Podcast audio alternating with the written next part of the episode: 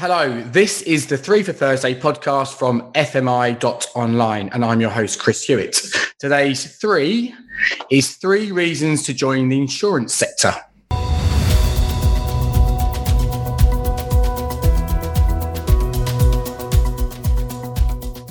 So we've recorded this podcast for quite a while now, and the majority of the podcasts have been around banking and asset management, as you'll know if you're a regular listener.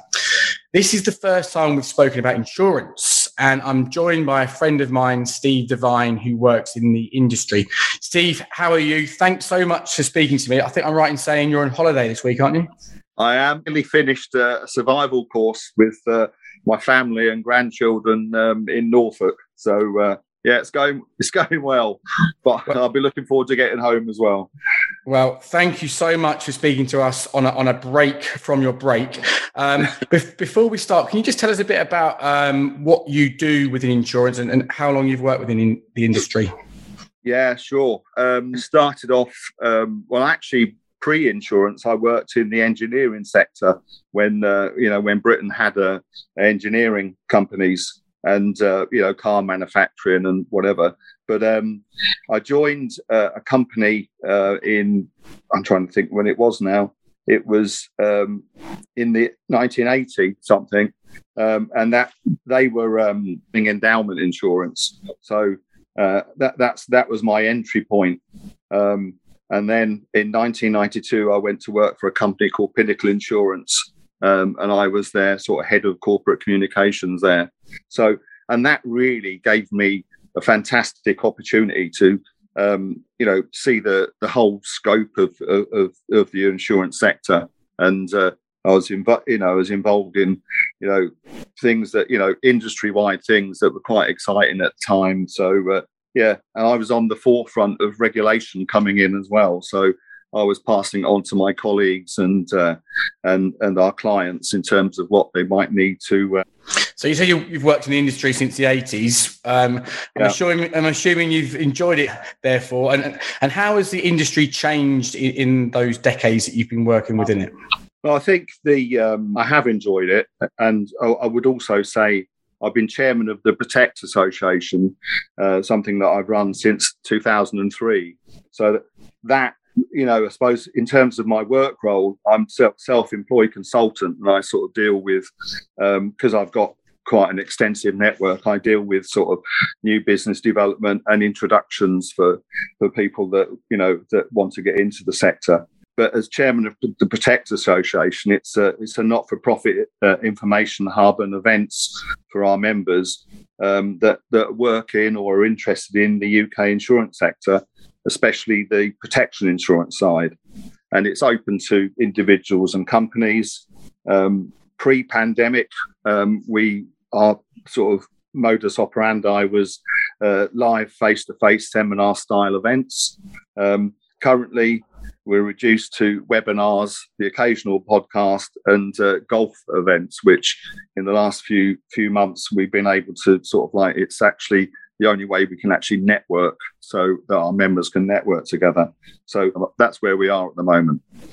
Well, Steve, I'm glad you do the occasional podcast on your holidays too.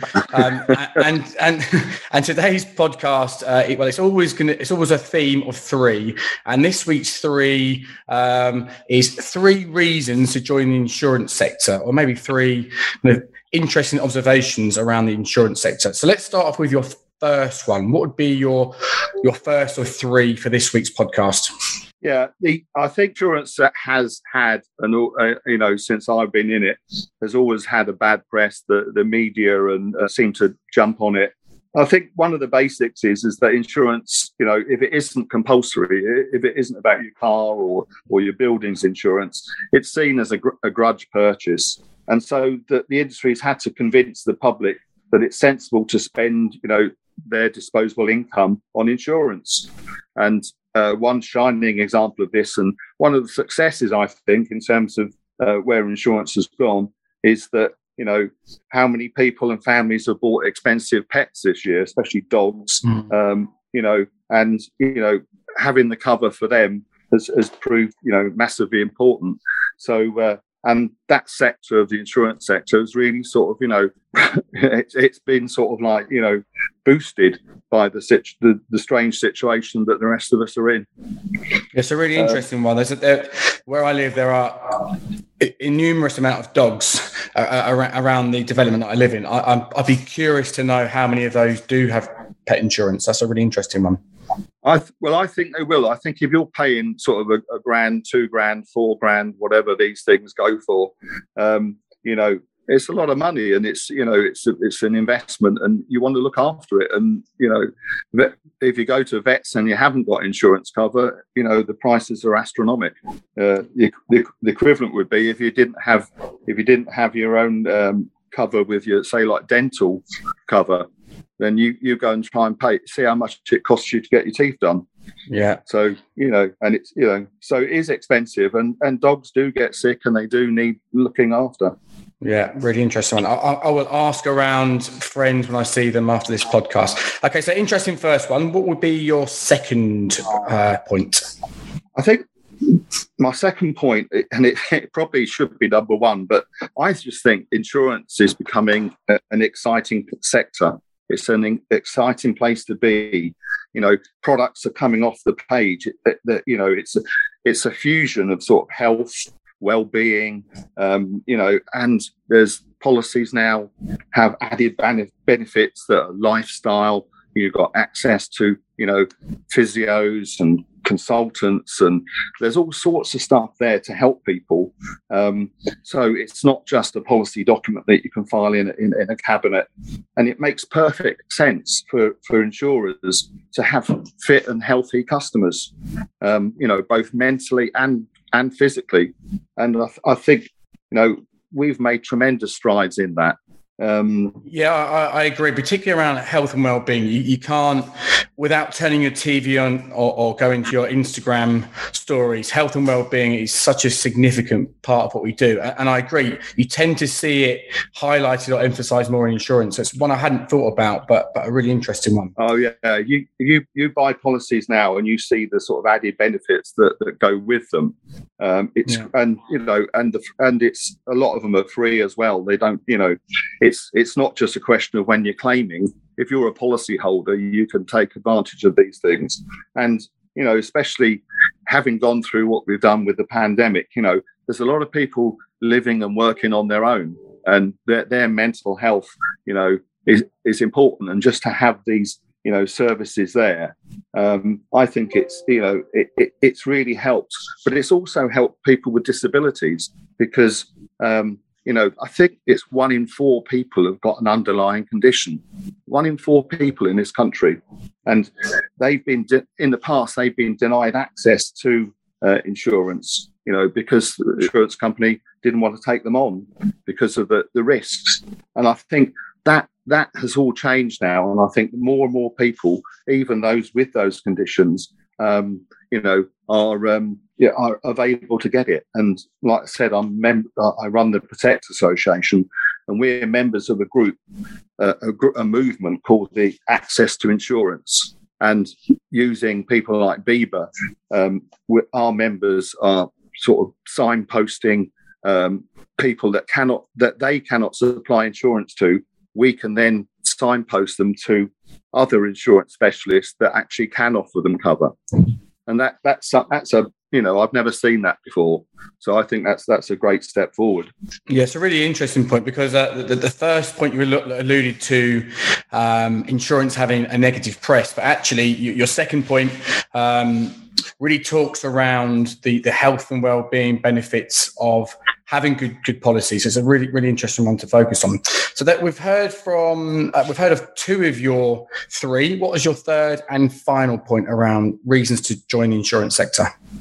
I, well, I think there's a bit of repetition here, but my number three is you know I'm I'm physically I'm I'm approaching the end of my insurance adventure, and it, you know I've had you know I could write five books about you know uh, all the good things that, that have been you know that have happened to me. But uh, I would thoroughly recommend it for to young people that you know are looking for a career uh, to, work in insurance because there's boundless opportunities with this the fusion that is now, you know, where it was just a policy document, there's now so much more. The things that we mentioned, the health and well-being, you know, the physiotherapy, but it's also the technology. It's mm. you know the, the artificial intelligence. It's all this all this all this technology that's coming in to actually help provide you know a better customer service. Um, and I just think you know with that and the new technologies, distribute distributions changing. Um, and you know for, for those that like numbers there's always the actuarial profession it's it's just a great place to work because it's not just a piece of paper it's lifestyle it's ethics it's trans- transparency and i think where it's where it's going to and what i sort of really believe is it's about insurers doing the right thing and i think young people will buy into that i think they buy into the ethics and the, the transparency and I think if, if you're doing the right thing, you know, is there another way? Is there another way? You know, there isn't really. That's the way that the regulator wants you to go. That's the way that, you know, the public want you to be and that's that's the way that insurers are going. See, it's really interesting, uh, and this podcast is recorded on on behalf of FMI.online. So the the program or the, the modules are designed to give the user an understanding of finance, but, but the majority of the modules are within banking asset management. Um, but it, this podcast has been really, really interesting for, for me and hopefully our listeners because it gives a good insight into some of the, the benefits and some of the reasons you'd want to join an insurance company. I would love to hear from our listeners um, what they thought of the podcast. Maybe particularly, I, I think particularly the last point you made um, is is one that I think would be um, something exciting for, uh, for, for students, for, for graduates to think about a career in uh, in insurance. Um, Steve, thank you so much for joining on on this week's podcast. Um, I know you took a break from your holiday. What does the rest of your holiday entail then? Um, I've got to spank my son at um, golf today. I, I, did it yesterday, so uh, I'm I'm determined to do it again today. Then I can rest easy on that score. Um, but is, just, is, it is, is it good? Is it good golf weather for you today? Where in, in, London it's oh, slightly overcast. Is it going to be better for you for your golf game?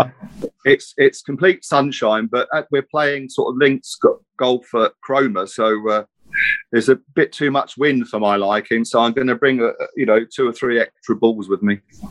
Okay, well, good luck on your golf game, Steve. Thank you ever so much for joining us yeah. and talking about insurance.